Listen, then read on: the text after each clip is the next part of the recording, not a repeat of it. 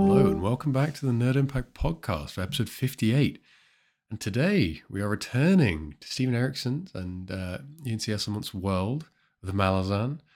We have initially covered this uh, series in a bit of depth, like Archie and I, and Aidan as well, as he'd just finished Gardens of the Moon. We went for a bit of a sort of series overview, but of course, as Aidan is working his way through this series, I believe he's now ordered Midnight Tides with House of Chains pretty much completed. Uh, but um, yeah, we're basically going to look to look go through the books more specifically, as I think we did sort of cover the events of Gardens of the Moon, as Aidan had completed in our first uh, podcast episode. So today we're looking at Deadhouse Gates, the second entry in the uh, ten book series. So, guys, how did we find it? Deadhouse Gates. Aidan, I think I'll I'll direct it to you first because uh, you've probably had the you know the fresh reader experience sooner than Archie and I. Yeah, I mean, like you said, I, I'm now past House of Chains. So if I go back to when I just read these two, um, I love Gardens Moon, and then obviously I I was very uh you know I was a lot of high praise about it, and then Dead House just kind of blew that out the water, and I was like, okay, Yeah. I, think I'm hooked. Um, Mm. you know, Gardens of the Moon, I was like, yeah, okay, I'm really into this. You know, I want to I want to see where this goes. And then Dead House guys kind of just was like, holy shit, like this this is bumped up to like eleven. hmm I really enjoyed it. I, I I remember reading this one quite quickly. I mean, as you know, I'd say four months. I'm basically doing a Malazan book a month with other Mhm. books in between. So I'm I'm clearly wanting to read these because they're so good. But um, I I'm pretty sure on the the weekend of like nearing the end of Dead House Gates, I think I was about I think I had about 300 pages, and I normally try and do a chapter a day or Mhm. maybe two. And it got to Saturday, and, and it was getting to like the climax of the book, and I just thought, nah, fuck this. And I literally just completely wiped my slate clean for Saturday. I was like, I'm finishing this fucking book Yep. and it, and it was it was so good. It's so brutal, and obviously, like you know, we will be going into spoiler territory, but like this book was heavy reading at the end. Like, Mm. yeah, like it's pretty grim throughout. You know, it starts off quite grim, but the the, the end, like I was just like, oh my god, like that was horrible. That was tragic, but so good at the same time. Uh, yeah, it was really enjoyable. Um, it's not my favorite I've read so far, but the fact that obviously I'm rating this so highly shows that the writing is is top notch, and and I'm very much in, uh, you know invested. So um, yeah, thoroughly enjoyed it, and uh, you know as we get into it, we'll talk about favorite characters, least favorite characters. But uh, yeah, course. Archie, what, what about you? Well, like my opinion of Gardens of the Moon, when I first read this, uh, when I when I first read Gardens of the Moon, I didn't like it, and I went into this with that sort of preconceived notion that I wouldn't actually enjoy this, and didn't really like this the first time either. I read it, and it kind of most of it just flew over my head, and I just sort of skipped through the last few parts, which obviously was a massive mistake. Absolutely. Um, uh, then the third, the second time I read it, I enjoyed this one far more. Um, and in fact, like liked it as, as independently of the rest of the series. I think it's one of the better books of fantasy ever written. But then when I read it the third time, the final time when I actually read most of them, uh, I now think this is one of the best fantasy novels ever written. Uh, I think it's absolutely incredible. Um, I don't, I don't think this um, has any of my favorite characters in it. I think, um, well, no, I said like Coltaine, incredible, absolute king. I think that the simple, the story of it's simple, um, but but obviously it has tons of threads which are then, you know, concluded later. They all lead into other things, and uh, the setting. I love Seven Cities. I'm a huge fan of deserts in fantasy uh, and science fiction. Um, you know, the idea of how the sands can hide things. Mm. Uh, you know, going back to Lovecraft, and what's his, what's that? Sorry, it's the Shadow Out of Time. For anyone who knows that short story, I won't bother explaining that. Um, well, it, it, it, I can't really explain it without spoiling the story, and it's quite a long one. of course. yeah. If, you, if you're interested, it's worth reading though. Um, but this is the idea of how history, uh, like yeah, Ozymandias, the poem by what's his name by Pete, Percy Shelley. Um, the way the sand wipes away all things, great grand history Mm. smothered by the sands of time. It's just it, it's Seven Cities is just full of that. Obviously, there's a there's a civilization existing on top of all that ruin, but that ruin is there, and it's really a focus in the book, which I really really like. Oh, absolutely. I mean, of course, you know, Steven Erikson's background as an anthropologist definitely sort of, you know, this, the holy desert of Raraku and, and Seven Cities itself, as you say, is sort of built upon you know hundreds of thousands of years of history as we see through the kind Yeah. of character of uh, and Mappo's journey through it is you know the stuff he finds is hundreds of thousands of years old and of Uh, course you, you know No, sorry, I, uh, you finished. I don't no worries uh, it's just sort of like the extent to which this is a lived-in area and and and, and that feeling of, of of time and just civilizations crumbling and passing away built upon each other and just you know th th th that level of sort of I'm trying to struggle to find the word for it but that sort of esoteric you know feeling of history is is, is amazing I think I think maybe the right word would be gravitas. gravitas yes most yeah, certainly that, would be the, it the yeah depth and gravitas of the history. The, the fact that it means something and feels genuine, Mm, uh, mm. which a lot of made up um, locations, a lot of made up worlds just don't have. Like this is not necessarily related to the book, but I'm playing a game right now called Pathfinder: Wrath of the Righteous, which is one of those big, huge fantasy setting games with the choices and stuff. Mhm. and it's really really noticeable um like it's got a it's got a well established world with tons of lore tied to dungeons and dragons but it just doesn't feel i just i'm not I, I don't know if it's the writing of the game or the names of everything again it ties back to the names of things or the the sort of the lore dumps or whatever but it just doesn't Yeah. feel real in the way that seven cities at least does to me Mhm. um but uh, there's there's i know this is more specific than the general conversation but uh i'm pretty sure it's in this book um where i think it's Felisin light touch you know ghost hands and Mhm. um the other guy the, the beast who's following them around towards the beginning of the book what's his name Baudin. Odin. yeah yeah so the, those three um i think it's after they escape the island uh, or Mhm. before they go underground Yes. um there's some shit going on on the ground it's to do with the D'ivers and the Soletaken i think it's um some older After, things it? which led to this. The, it's like a kind of sign for the of the. It's like a, it's like Heboric um gives this sort of like weird monologue about how that place fell apart. Mm. Mhm. Yeah. yeah, yeah, that I remember being one of my favorite parts of the book. Uh, just the atmosphere of crumbling desolation, the way, you know, the sort of the, the sort of history. The, the Soletaken and the D'ivers are obviously still there now, Mhm. but it's sort of like it's like a kind of show of that eternal struggle, which wiped away civilization then, and it's obviously coming back now, because the D'ivers and the Soletaken are all over the book, aren't they?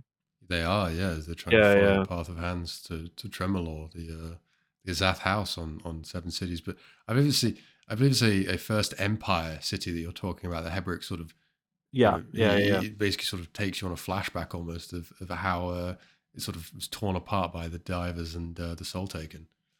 Who were the species in the First Empire? So it was the first Empire was T'lan Imass. Talonamass, okay. Yeah, Yeah, but then there's also is there's also I could be incorrect in this, but there's also a first empire of humanity, which lends a bit of you confusion. in talking about Kallor?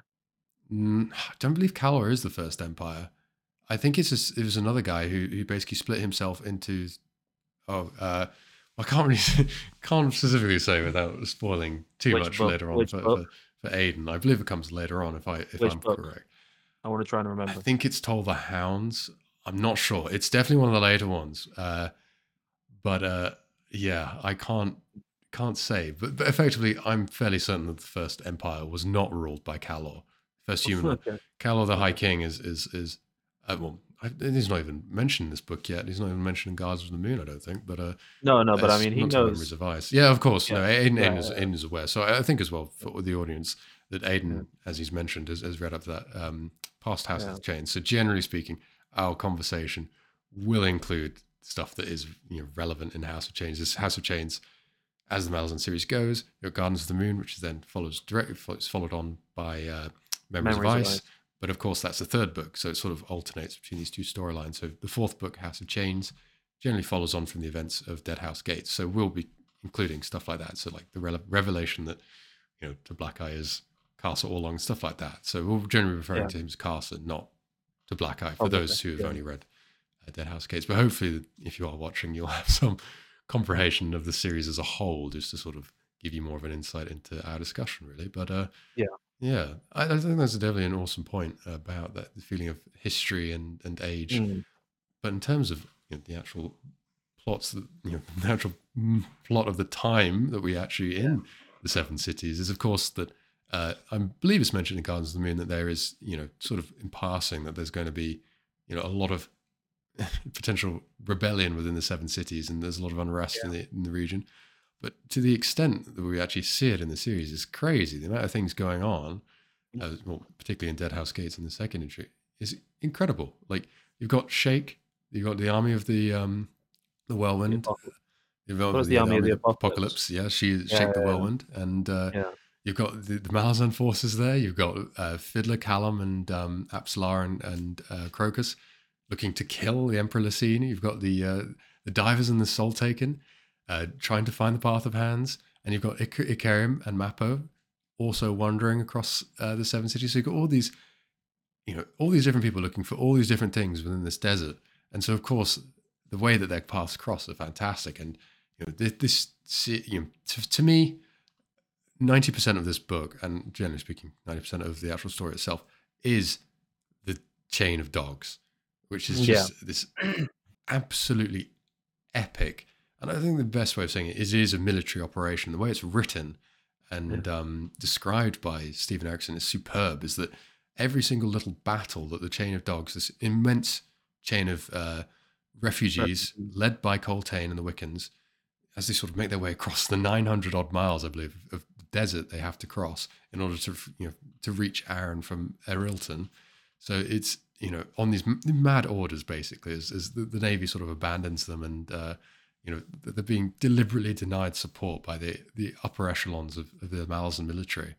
It's an immense journey and it sort of forms the spine of this book in, in a very you know real way that the, the sort of chain of refugees formed a spine across the desert to be uh, poetic about it but th- this this is the main sort of conflict throughout it and our you know the other parties within the desert sort of come across or you know, hostile towards or interact with this chain of refugees and we get to sort of i guess we get to sort of get supplanted directly into that as we experience it through the eyes of duica uh, duca um, again pronunciations of malazan are weird because the way i sort of say it mentally and i'm sure the way you guys say it mentally is very different to to almost anyone, I guess, as you can have all these different interpretations of how it should be said. But Duca, the imperial historian who's attached to the Seventh Army, is witnessed to all this. Well, we're witness to what he sees. So he he's basically sort of the the the audience surrogate in that it's his duty to record it all and see it all in detail and to preserve these memories, as is literally you know done at the end.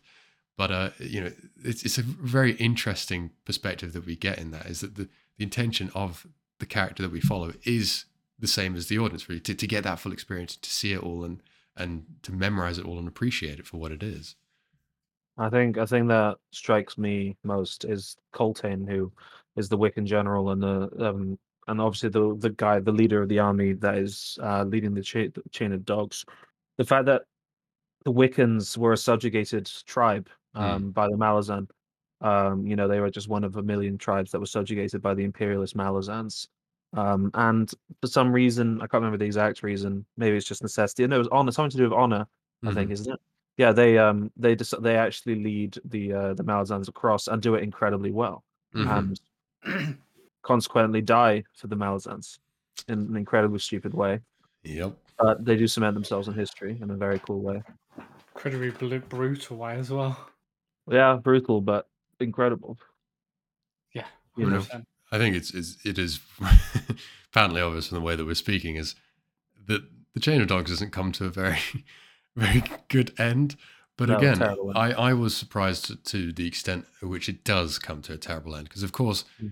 you know Mm. by the time they reach the walls of Aren, we- we're talking like a, an extremely decimated force that has made the absolutely impossible journey across the desert and somehow kept these refugees alive. Of course, a lot of them die, but up until that point, there are still some survivors on the chain of dogs, very water deprived, food deprived, and and you know shattered and shocked basically. But those people do survive Sunburn it. as well. Of course, sunburnt as well. Yeah, yeah. But some people do survive, yet that is not enough. is that uh, Steven Erikson takes it upon himself to really give the Chain of Dogs the most tragic end? And I will admit, the second time I read this, I feel like my second time through the series, in as a whole, is I found myself much more emotionally in tune with the character experience and what they were going through, rather than, you know, I, maybe you feel this, Aiden, is that when I, I mean, I didn't sort of take a book in between. I've read them all in one go, and I have a very bad habit of sort of burning through books. You know, Mm. if I'm hooked and I like the premise, I will just eviscerate it if I'm not, then I would probably just put it down and never read it again. But if I'm hooked like I was with the Malazan series, it's impossible for me to you know I, I had a speed and a pace to it, which was great. It meant I got through the series, but it meant when I took the second time around, went a bit slower and a bit more methodical with it, and a bit more engaged with the ideas, that I actually felt the poignant tragedy of the end of the chain of dogs, and yeah, it I really struck me. yeah, I mean, I think that's why I like to do a completely different book in between, not because I don't want to carry on this series. It's Mm. to because one, I have to, I, I give myself a few days afterwards to sit and think about this, the stories I've just read, and then just gone Yeah. to a light. Uh, normally, more often than not, it's very, it's like a very short, you know, 200, 300 page book that's just quite light in comparison to, you know, such heavy content. Um, Yeah. and yeah, like I, I genuinely was very shocked and quite disheartened. But like you said, I kind of following the journey, and you know, I, I- did go back and reread the last kind of chapter or two Mhm. again just to make sure I got everything. And I, yeah, I mean, you know, Gardens of Moon had some, you know, people killed off and so forth, but it was in this book, and, and especially after, you know, when you read what happens to the China dogs, I was like, no one is safe in this story. Like, no one you like Mm. is guaranteed to survive. Um, and and yeah, I was I was genuinely like, Jesus Christ, like he, he went there. Like again, you thought, I think you know, reading stories, you always have that kind of optimism that Mhm. Uh, something good will come out of it, even if you know, you know. At first, I was thinking, okay, they they they might, you know, China Dogs might win, but it'll be like at the biggest cost ever, and there'll probably be like two survivors or something like that. That was my stupid naivety and optimism as I went in. And then obviously it just all goes to tits. And then the way Coltaine dies and stuff, I was just like, oh my god, this is beyond brutal. I think I'm pretty sure I messaged you about that. I was like, You did. shit me, this is brutal. And and it carries on into the next books. Like people you like and like these characters, they just they don't always get like honorable deaths. Like Mhm. Col- Col- obviously Coltaine is spared of the crows at the end of it. But it was it was still the kind of implication of it. I was like, that is terrifying. Mhm. Um and again I was just like I was blown away that that that was, you know, basically the end like the end of the story. Obviously there's a bit of an epilogue, but you're basically just left with these characters you've been following through for, you know, like a thousand pages, and they'll just fucking die. And it's really Mm. really hard. Like I, I like I said, that's why I think it's good for me to have a book in between to kind of emotionally digest everything that's happened and, and prepare myself for it's probably going to happen again. And and you know, without spoiling memories of ours too much, it fucking happens again. So What, hap- what? Oh, we're talking about. I know what you're talking about. I think. yeah, yeah. Yeah. Yeah. Like again, the- nobody is safe. Yeah, the sissy stuff is what you're talking about, right? Yeah, like m- one of my favorite characters bites the bullet in Memories of Ice. Yeah. Um, so, and again, you, I think the difference this in Memories of Ice to this is there's no setup here. They Mm. just die. Everyone just gets eviscerated, or they're just getting picked off throughout. There's nothing that really sets up that there's you know someone is going to die imminently.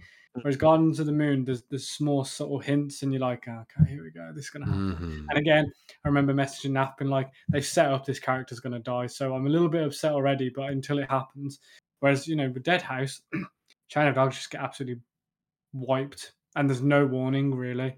And and again, it was brilliant reading. I was I was engrossed, but I didn't feel good about it. I remember when I, um, you know, like again, like I said earlier, with the the various rereadings I've had, it didn't really impact me the first time. It impacted me the second time, but the third time, I was almost crying. Mm. Um, you know, like Coltaine's death is quite something. Um, Yeah. and then obviously when the arrow comes and hits him and he actually dies, that's shit like whoa, the pathos, you know, the pity you feel, the way that everyone's staring down from the walls. Um, if I remember correctly, this could be wrong, but even the enemy shows a level of kind of maybe not Yeah. yeah, maybe not guilt, but a certain level of silence falls across everyone Mm. in that valley and on, on the on the on the on the on the um on the gates on the walls. It, it, it felt like an, a, a truly momentous occasion, and obviously, as you read later, I'm not. This is not a spoiler. Don't worry. Uh, the event obviously hasn't doesn't necessarily affect Oh, yeah. the. Uh, it gets brought up, Yeah, hundred percent. you know, like as far uh, late, much later in the in the story, you hear about the chain of dogs. You know, it I'm yeah. spreads. Yeah, like this. Yeah, If, if if this was a you know real world or we were in this world, this would be something you would absolutely hear for years and years to come. Like this is this is like a global not phenomenon. It's a catastrophe. Yeah, there you go. It's a global catastrophe. It's like uh, Leonidas and the 300 Spartans. Yeah, Yeah. Literally, um, well, how you know, obviously, over time, an event like that gets twisted and mythologized. Um, the same thing would happen with the chain of dogs in the real world scenario, but it wouldn't be forgotten. Um, well, the truth of it would be forgotten because what's his name dies. Um, but you know, uh, in reality, if someone Well, survived to see it, he? so shut the fuck up, Nathaniel. You know, like the point is though, like you know, the historian's there to witness the whole thing, and he dies, and the tragedy is there that like an event, of- uh, an event of such momentous significance. Something truly incredible and staggering, dies. You know, like at least on the surface, dies there, and then with him on the on the Iron Mile. You know, I was he so pissed hammered in. Dukia dies. I, I Duka, sorry, or Yeah. Dukia again pronunciations. I was pissed that he died. Died. Yeah, Um, I, I mean, again, talking about kind of incepting ideas and making you rethink. Again, there's a hint that maybe he wasn't, but again, that was. I'm pretty sure that was one of the last few pages you read. Is that his head, his head's just on the pike, and I was literally like, "What?" I was like, Mm. "You've just killed off the chain of dogs. You've just killed off Coltaine. Now you're again, you're literally just hammering home that everyone you've enjoyed in this book, ninety percent of them will die." I mean, feel when I it- first read this series, um, this book, like I said, I didn't like it very much, but I always liked Juker from the very beginning. And on the rereads, I was like, okay, I know there's a character in this I really enjoy, so he's going to be Mm. And so he's he's he's a, he's a great fucking character. Um, and it was it was like sad as hell. Like obviously on the on the on the on the reread, you know he's going to die, and I don't think his death is as quite as impactful as Coltaine's. Because again, Mm. on the third reread, I was still upset by Coltaine's death. I think Juker's death is more quiet and tragic. Yeah, hundred percent. that I mean, he, he's he's he's deliberately uh, made the last man to be Oh, crucified. yeah. oh, good point. Because of the witness. the and mile. that. Yeah, it's, to, Yeah. it's almost like a spit in the face to the Malazan to kill their their, their, their historian last. Is it, it Luca himself? uh, You know, the chain of dogs as well as we see through the series does have a resonating impact throughout. You know, the tale that is told within the Malazan Book of the Fallen, and Mm. it's it's we're literally seeing not just a legend. You know, we're seeing a legend being formed in real time and it's it, it it feels that weight of like the birth of mythology almost as you said archie that it gets sort of Yeah. you know twisted and, and changed That- that's sort of how it feels especially as you said with coltaine's death but i mean i remember being absolutely furious with the gistel priest you know basically Uh. telling Pormqual to to send his army out and then getting surrounded and so they literally have to lay down their arms and just get slaughtered so 10,000 miles and soldiers just get crucified along a mile just for nothing. And I just remember being furious. And of course, well, oh, I can't you know, go into spoiler territory for, for, for later on in the series, uh, past House of Chains, but it, it it's it's immense. It's an immense tragedy that goes largely unresolved, and Mm. that that it it, it it it maintains that sense of tragedy throughout the series and you know of course i think we've, we've, we've discussed at length the ending of this book but there's so much more to it and it's Oh, hard yeah. it's hard to avoid what is the emotional climax of this book because it hits like a truck honestly Yeah. as, as much as it's so patently obvious from very early on in, in the chain of dogs that this isn't going anywhere good the just how badly it goes is still very much a shock on the first read and still is as i said with the second read round like it You do. You forget, kind of forget everything else that is happening within that story. yeah yeah Um, but going back to the characters, I mean, as I said, you know, when I touched on the Gardens of Moon episode, like the Bridge Burners are my favorite characters. Mm. Um, still are to some point. Uh, there obviously are new characters who are have taken spots and stuff, but um, I loved the you know the the Kalam and the Fiddler stuff. Um, Yeah. And, Yeah. and that whole that whole thing with Laseen as well. Like I, I genuinely was shocked. Like I, I thought, you know, he's e- you know, obviously he's, he's there to assassinate her, and I was thinking, one, he's either gonna die trying, or two, he's gonna he's gonna do it. Like they were my only two kind of ideas at the time, and the fact that she just like straight up is like, do it if you want, but actually this is what's happening. Can And you remind me? Can you remind me what, why he doesn't kill her again? I've forgotten. He so he, from what I remember, he accuses her of basically, you know, killing all the bridge burners and um exiling uh one arm. And she Yeah. basically is like, that's that's not true. Like this is actually the plan. She basically gives up the kind of the plot for Gardens of the Moon, really. Oh, no, wait, Gardens of of the Moon, course. Memories of Ice. Um, oh yeah, I forgot that Dujek One Arm was exiled. yeah, and she Uh, she just yeah. says it all to him. She's like, no, that's not, that's not true. Yeah, yeah, I forgot about that. Yeah, because they wanted to unite with Darujhistan to deal with the uh, people in the south, right? Yeah, yeah, Yeah, You need the, to um, set Dujek free in order to allow him to actually do that. yeah, yeah, yeah, exactly. But uh, I mean, of course, we have Kalam's immense battle against the claws in Malaz City prior to that, which Oh is wait, I forgot. That was sick. good. absolutely insane. Of course, Kalam He is is one of my favorite characters. easily one of my favorites, but here we get to see the true extent of which you should be scared of the bear that is Kalam. Is that he Yeah. just, you know, I mean, he takes wounds. Don't get me wrong, and he does get get beaten up at points, but he absolutely eviscerates, you know, claw after claw, and Mm. it's kind of absurd. Oh, that's what I love about again, uh, just in characters in general, that you can basically have these characters who are OP as fuck, but Mhm. because they get caught, because they get stabbed, because they get injured, it makes it a little bit more like, okay, yeah, fair enough. yeah, If you know, you know, even as you know, we won't go into too much, but you know, like Cast, for example, like you know, he's an absolute machine, but he still takes wounds, and it's like. Yeah. okay, I'm glad you're not just you haven't you've got plot armor and basically just walk through these people. Mhm. Like he takes a lot of licks, but fuck me, does he deliver them back tenfold? Oh, Yeah. Karsa, Karsa is is superb of a character. I mean, he, he, he- I think the best way to think about him is he's the Doom guy of Malazan. Really, Yeah, is he that he's is. just. Reminds he- me more of Guts, to be honest. I don't. Uh, Mm, I mean, I, I can see the. sword, maybe. I can see maybe the guts comparison, but less less tortured than guts and less human. Yeah, yeah, yes, Is- le- is less tortured fortunate, less human. Karsa Definitely is is a bit more. as Doom guy. Karsa is much more dismissive, but I mean, a fair comparison maybe. I'm not gonna lie as well, and I know this is kind of jumping into house chains, but when him and Kalam kind of cross paths very briefly, I was like, Mhm. shit is gonna go down, and then nothing happened, and I was like, damn, that, that, that could have been something else. I don't know if it will obviously carry on because I haven't finished them, but at that time, moment in time, I was very excited to see where that went. So I kind of hope to um. Kalam at the end of Dead House Gates. he goes and lives. he gets he, with- get- he, he uh, enters the realm of Um, shadow. yeah, with oh god, what's she called? Um, Minala. Yeah, Minala. It's- what? Sorry. He basically trains the uh, the one thousand three hundred. Well, again, to show the depravity, well, not depravity, but the, the the the grim nature that this book will go to is that at some point, uh, Kalam and Minala and Keneb and Grub, as well, uh, uh, they exit the Imperial Warren. Basically, they they Yeah. see one, you know, there's like a, a thousand odd uh, Malazan children which have been crucified by Col- Oh, Korbolo I Gum. remember now. And- yes. of course, you know, Kalam is working in in in in, in league with Shadowthrone, so basically he demands of uh, Cotillion, I believe, that Mhm. uh, that he make penance for, you know, for for allowing this sort of this sort of thing to happen as part of his plans, basically.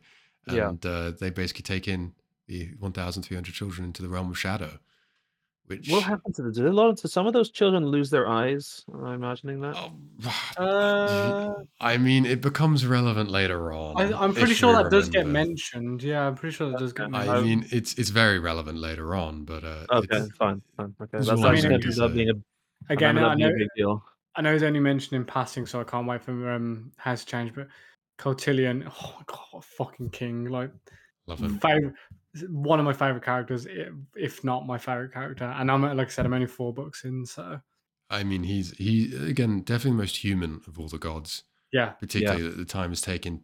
We see, you know, very much so later on is the the toll that the great game that they're playing has upon him as a Mhm. you know someone who is you know sympathetic to to the people who he you know possesses and stuff. As we see with his relationship with Apsalar, that, like he feels awkward and regretful and and and like he's violated her in a way and and you know she's justifiably upset about being, being forcibly possessed by a god for like an entire year and, and murdering lots of people while while under his thrall which is totally justifiable. But again, it's it's it's all part of his his you know his and Shadowthrone's greater play in the game of power. But I mean, That that's that's the whole book. We can't really talk about Cotillion and Shadow Thrones well, play of course. that just that that's the whole point of the whole series, really. Well, again, that's that's what we know. What's going on? The, Yeah, the, yeah. the- cards are being moved. The deck of dragons is is in play. yeah, But um, I I mean, we, we see some the introduction of some amazing characters. Is is this does not aside from Fiddler and Kalam as is obvious, and Quick Ben and Shadowthrone Cotillion. Generally speaking, the cast of characters is completely new. Is we Yeah. have Coltaine's Seventh Army. We have all the members there who are who have distinct you know personalities of their own right. However, we also have the introduction of the ever important and one of my favorite characters, Icarium, with Mappo. Mm. So Icarium is, of course, this this you know, Jaghut of immense power. However, he's Isn't he very half mysterious. He's half, Jaghut? Drag- I believe he is, yeah, Yeah. yeah, half Jaghut. Um, and we we do you know see in this that he is such a threat to the Azath Yeah. House Tremor that Just, they just a bit. he's Yeah. he's he's extremely dangerous. You know, Mappo is of course his well, not reluctant but very very burdened companion who has mm. to, to to deal with the weight of both you know removing the memory and preventing Icarium's memory being restored. Their relationship genuinely was really heartbreaking to read. absolutely, absolutely. Like Icarium literally like puts all his faith into Mappo Mm, with without even hesitation, and obviously the guilt that consistently builds for Mappo as they go along is really fucking hard to read. But again, it's it's it's so engrossing. Like I, I literally again every time I what I like about these books is you kind of get a feel for who whose chapter it's going to be, and every time it came to Icarium and Mappo, I was excited to read what was going to happen next because of obviously what they were building for. Yeah. yeah, absolutely. And they're they're they're much more neutral Mm. you know, sort of agent in these these actions is they're just sort of making their way through seven cities. They don't have the same sort of objectives like the Malaz- Malazans do or Kalam and Fiddler. They're just sort of going for the ride, and so that neutrality lends it a bit. It sort of diffuses tension a lot in a way. I find that their chapters are more like, yeah, oh, they're just making their way through the desert. We get to see more of the history, and we get to to see their almost a relationship. It's almost a connecting thread to some of the plots, isn't it? Really, like Mm, Well, doesn't Fiddler and Crocus don't they end up with? Uh, yeah, yeah. well, At, yeah. at at at oh, the Temple of his? Shadow with Yeah. the very best character, one of the very best characters in the series, the the ever brilliant and ever scheming Iskaral Pust, who is He's one a of my little favorite. What, a little G. donkey. Don't forget his His donkey. donkey. Do not that is forget his also Scarry's donkey. Dad. No, no, no. Yeah, she's servant. Yeah. Yeah. No, no, no. The donkey's different. The donkey's different. I thought Donkey's not servant and donkey no, are no, no, no, literally no, no, the no. same thing. The donkey is Ah. different because the don- Oh. the donkey is is is is dangerous. The donkey is something. Something. Hmm. The, the, donkey, the donkey is something else. But of course, you, his, his relationship with Mogora as well, the the um, Spider Woman, which gets you know, I believe it's Oh, more developed the- in, in, in the House of Spider-Woman. Chains. I forgot about the Spider Woman. Absolutely hilarious. So he's Yeah, sort yeah. of the, the comic relief. Yet everyone takes him. You know, they dismiss him. They he's rambling. There's no idea, but what he's saying is almost always like hundred percent true. It's just no one has the context that he has to make Or sense of what kind he's saying. he kind of like 180s on it. So he's like, oh yes, they're going to be a bad guy. Or maybe they're not. So it's kind of like, well, which one are you fucking on about? Like, I don't know which one you're talking about right now. Which one's the truth? But yeah, you're right. Everything he says, something he says is is truth. Hmm absolutely. Like he, he's he's he's so disarming in his madness, but it's so deliberate as well. Mm. Yeah. That of course people dismiss him, and so he likes that dismissal because then it, they, you know, they're less likely to pay attention to the very clever schemes that he's pulling off. Like he's there's a reason. Exactly, there is a reason he is the high priest of, of House Shadow. he's not. Yeah.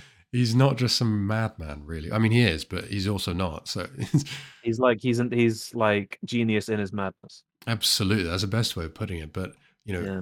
we have again we the the the intro is worth mentioning as we've talked about Felisin, but she is Oh, she is Captain Paran's daughter, you know, not daughter, Sister. sister. uh, So of course it, it's it's interesting the way that the opening of Gardens of the Moon sort of mirrors Dead House Gates, and they both open with a purge of the, the you know the city of the Yeah. Malazan cities. Yeah, that we, good we- point. we see you know the mouse quarter being uh Paran sort of observing it with Whiskeyjack on on the uh the moots hold in the the first ep, not the first epilogue, yeah, no, the first prologue. Yeah.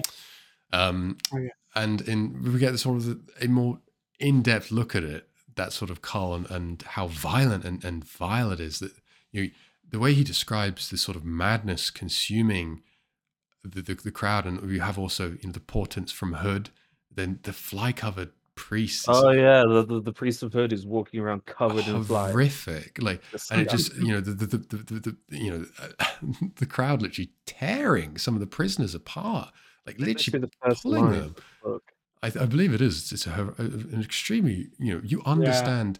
Yeah. He he literally introduces Felisin, this young girl, and he's like, "Yeah, have the most traumatic experience someone could ever go through." I've got the I've got the, the first paragraph here. I won't read the whole thing. He came shambling into the judgment's round from the avenue of souls, a misshapen mass of flies. Seething lumps crawled on his body in mindless migration, black and glittering, and occasionally falling away in frenzied clumps that exploded into fragmented flight as they struck the cobbles. Disgusting. disgusting. Yeah, yeah. But very such a, su- such a su- it just it, um, just opening the book with that really sets the scene. That This yeah, especially opening with this poor, you know, the Hood, Hood's priest as well. A lot of people are gonna die, right? Like a lot of death, a lot of death is front of center, right? He's Yeah. he's, he's come to claim his due, and I, I, I it's such. It's, I mean, Felisin as a character is utterly repulsive, right? Like Mm. I I struggled. I you, really Yeah. struggled. but of course not that great. is deliberate, right? Like she's is. Yeah. immensely traumatized young woman who goes through practically almost everything bad that could happen to a person. The professional in me was really torn, really Mm. torn, because I was like, "You've been through the worst fucking experience in your entire life, Yep. and I feel for you." But then I'm like, "You're such an asshole to everyone that I kind of hate you." so repulsive to Baudin, even though he what a king. routinely saves her life. You That just- dude is an absolute champion. so Yeah. she's so just casually cruel towards Heboric, who of course yeah. you know is our handless priest of of, of Fenner, who you know is shackled by his legs because he doesn't actually can't be shackled by his wrists because he doesn't have any hands. But Heboric, in in a very I suppose mocking name, light touch, you know, him being a thief as well, that's why he's got his hands cut off. But uh, him, the priest of Fenner that he is, he goes through a lot of crisis of faith in this. He, but he gets Mm. beaten down, Heboric, particularly in, in House of Chains. You see him becoming a very, very bitter, bitter man, and and very you know torn in his faith because as he does in this book he does accidentally rip his god from his warren and cast him upon the mortal plane effectively condemning his own god to death which is a pretty brutal thing to go through alongside everything else that he has in his life but Yeah. you know Felisin is so horrible she did routinely just Yeah. as they're traveling as a pair she she just works to break him down as just entertainment and of course you know she's gone through terrible things, but it, it it's it's just hard. No reason to be so sp- spiteful. Exactly. She's just pure spite incarnate, really. And I think that's Yeah. that's probably what makes Really, a uh, suitable candidate to become Sha'ik, is, is which Yeah. I found very surprising. You know, yeah, I when- didn't expect that. I, I mean, did you, Wait. Archie? Did you expect that? Is it? What you mean, Felisin becoming the apocalypse? Yeah, yeah. It's it's not it's not foreshadowed. I mean, it it, it does raise the question as to why she's such a focus in the book. But then, you know, for for, for Sha'ik to get the book of Drid- Dryjhna and then immediately get killed by the Red Blades is I was blown away by that. That I was Also, like, also a very yeah massive shock. Okay, can I remember? Can I? I don't know if this is a spoiler or not. Um, I really don't know how to answer this question because it kind of makes sense given this. I think the origin of what the whirlwind actually is. Nathaniel, do you know what I'm talking about? Uh, I'm pretty sure that's mentioned in House of Chains. I believe it is. Yeah. so You good? you- You the, good? the you know like what's his name's ex girlfriend basically, or wife. Who's ex girlfriend? Honest Lan, what's his name? I swear that the, the whirlwind has something to do with what's her name? Kilava. I think so. No, Kilava's his sister. Um, it's, it's, No, it's no, not not Kilava. Uh, Again, this could be some shit I just made up in my head. But I swear that the whirlwind has something to do with um going back in time to what's his name? You know, the the the, the skeletal guy with the great sword. I think his name's Onos T'oolan. It could be Maybe? yeah, Onos T'oolan. Yeah. Yeah, I swear he fucks someone over in the past really, really, really badly, and they get really, really mad, and that manifests to, to simple it down massively into the whirlwind. I, I, I, I'm fairly, yeah, I, I believe it's I I mean, I'm going to go Google it quickly, but I believe what you're talking about is basically uh, the Onrack effectively. I believe it's Onrack's wife is that he cheats Yes. on on on his wife with Kilava, and so sh- her spurn is what cheats is that she, he, he draws her. He, he Yeah. I draws a cave painting. Is that not yeah, I don't think that. No, I think you're right, but I don't know that. I think in House of Chains, it's it's, it's Ah, touched okay. upon. Yeah, that comes that comes who it is. later. That definitely comes Yeah. later. Is hundred percent. Uh, But it's fine. It's not. the point, fine. the point of that is, like, it makes sense given the sheer anger of the whirlwind goddess, why Mm. she would choose Felisin to be the the the, the herald, basically. mhm. See my point? Yeah. Is it uh, um kind of around those characters? Is it Kulp who just gets decimated, like literally just out of nowhere? Yeah, he does. well with- That, that fully shock, shook me. Like that was that's when I think it was at that moment when I went, great. So main characters are absolutely at, at danger point. Poor like- Colt, man. Yeah, like he, he- I was actually rooting for Kulp for quite a while, and then literally just gets fucking devoured by the whirlwind, and I was like, no, he Oh, gets he I've, gets killed by uh, the the the, the, the was the- D'ivers, the rat oh, D'ivers. that's right. Yeah, that's Yeah, yeah. I found I found the answer by the way, and it seems to suggest the answer's in House of Chains. Yeah, probably. is Uh, it was later, later revealed that the whirlwind goddess had once been an, an, an amassed mate of Onrack shortly before the ritual of Tellann. She had Mm. become so enraged by his adultery with Kilava that she carried her rage even into undeath. Yeah, yeah. Yeah. Which is which is a testament to the the extent to which the Imass feel is that they're particularly just primal in that regard. That humanity at its mo- most pure form. So, you know, to for them to to to sort of feel such a betrayal to manifest into literally a goddess of wrath and destruction is quite impressive, really. Yeah, But, uh, well, I mean, and Felisin's an absolute bitch, full of incredible anger, and Mm, so she's the perfect mm. host. literally the perfect host. And again, Yeah. you know, I, I there, there's so much in this that it's very subtle. The touches that come that are relevant in this, in all the way in B- Dead House Gates, which are relevant later on. In that, you know, we see Callum and Minala. They they they get pursued into the, the well, they believe they follow Pearl and Lostara into the Yeah. Imperial Warren and it's all covered in ash and it's all destroyed. Now, in Memories of Ice, what gets taken and put in a warren by three elder gods and happens to be covered in an ash and is a destroyed world? Is it not Kallor's empire? Didn't I? Oh, of course, I brought this up in the other podcast, but Aiden wasn't here Mm, for that. Yeah. Yeah, yeah, yeah. Because of course point, he, he had not read that far, but Yeah, it's- yeah, yeah, yeah. it's it's the Imperial Warren is literally Kallor's old empire. Just Yeah. it's it's the, the the the massive area that was you know, originally covered seven cities. That's why it's they can access it in uh, um, in seven cities. Is that what was the, the continent was basically once there, and they've literally it's literally just ripped out of Burn and. That's what they access and what they travel across is, is the burned wasteland of Kallor's Empire, which is it, it's like there's not just a layer of of history in the sands of Raraku. There's also you know magical layer of history, right? Like I don't think I'm explaining that right. Is that the the Warren itself is like a part of that history. It's just magically separated, which is awesome. Which really really cool. It's histories across. It's history across dimensions, basically. Absolutely, and I believe as well you do they do notice uh, some K'Chain. Uh, I don't know if this is a spoiler for, for Aiden or not, but I believe it's mentioned in, in either House of Chains or in The, Dead the House chain, the chain mentioned in Memories of Ice as well. They are mentioned in Memories of Ice, but you do see other sort of moonspawn traveling through the Imperial Warren. Oh, of course, yeah. And um, you know, you also have the introduction of characters like Stormy and Gesler and Truth. Oh, Stormy and Gesler, them Right, sort of being, right, being, you know, sort of tempered by the fires of, of the Tellann Warren. Absolutely superb characters. Is it the Tellann Warren? It is, yeah, yeah. It's the, it's the Warren of Fire is, is to why that they um because it's, it's you remember they which again becomes even more relevant is that they they they they, they find the Silanda. So this this this Undead Dragon. Yeah. no no no um Oh. they they they find the boat. The ship, yeah, the yeah, Tistan, cool. the, the boat with, which was crewed by the Tiste Edur, Yeah. has a, just a pile of Tiste Andii heads on it, which is still Yeah. alive. And of Yeah. course, something has just eviscerated all the crew, which of Yeah. course turns out to be Karsa Orlong.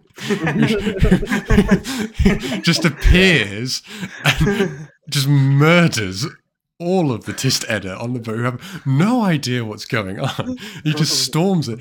She kicks in the captain's door. He's, he tries to cast some magic. He immediately dismisses it and, and hurls a spear so hard it pins him to his chair. So Is, is Karsa basically immune to magic? Basically. he effectively is, yeah. Yeah, he, he yeah, uh, sort of just walks straight through it. yeah. Yeah, yeah, yeah. I, I, I've got to say, obviously, again, reading this as, as you know, part of the House of Chains storyline, there is so much in this that is paid off. Both just reading this on its own, but then reading it with further context or with a bit of a different perspective just makes it even better.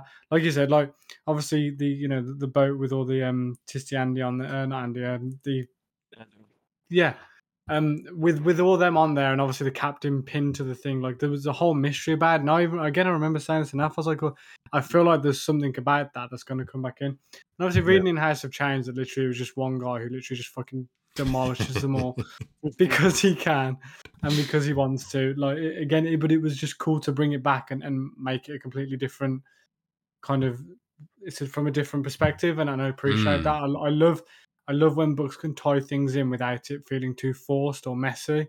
Yeah, because it's it's we didn't necessarily need that explained. It's just No, it makes it's it's Steve Erikson the way he writes is, is able to make the, all these small little events and all these small details pull together and just make so much of an impact while also so even these small details they seem naturally so like it's it's natural that they just end up on that boat which happens to tie into later events. It doesn't feel forced necessarily and it's so it's so brilliantly tied together the way that it does you know sort of eventually you know all these threads very george r martin like that that's definitely one of the strengths of game mean- of thrones is, is the threads coming together right Mm. the best thing you know the, again about like payoffs and, and just weaving someone in is is Karsa. You know, you don't Mm. really see much of him in Dead House Gates. He's called Tabog Tabog. I can't say it to black Black Eye. Tabog to Yeah. Black Eye, and he, he's he has a very small role in it. Really, you Mm. know, he's, he's one yeah, he's a bodyguard to Sha'ik, and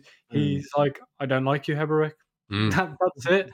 And then you get basically the first quarter of the of House of Chains is just his backstory on why he, he, he who he is, and it completely changed changed my perspective.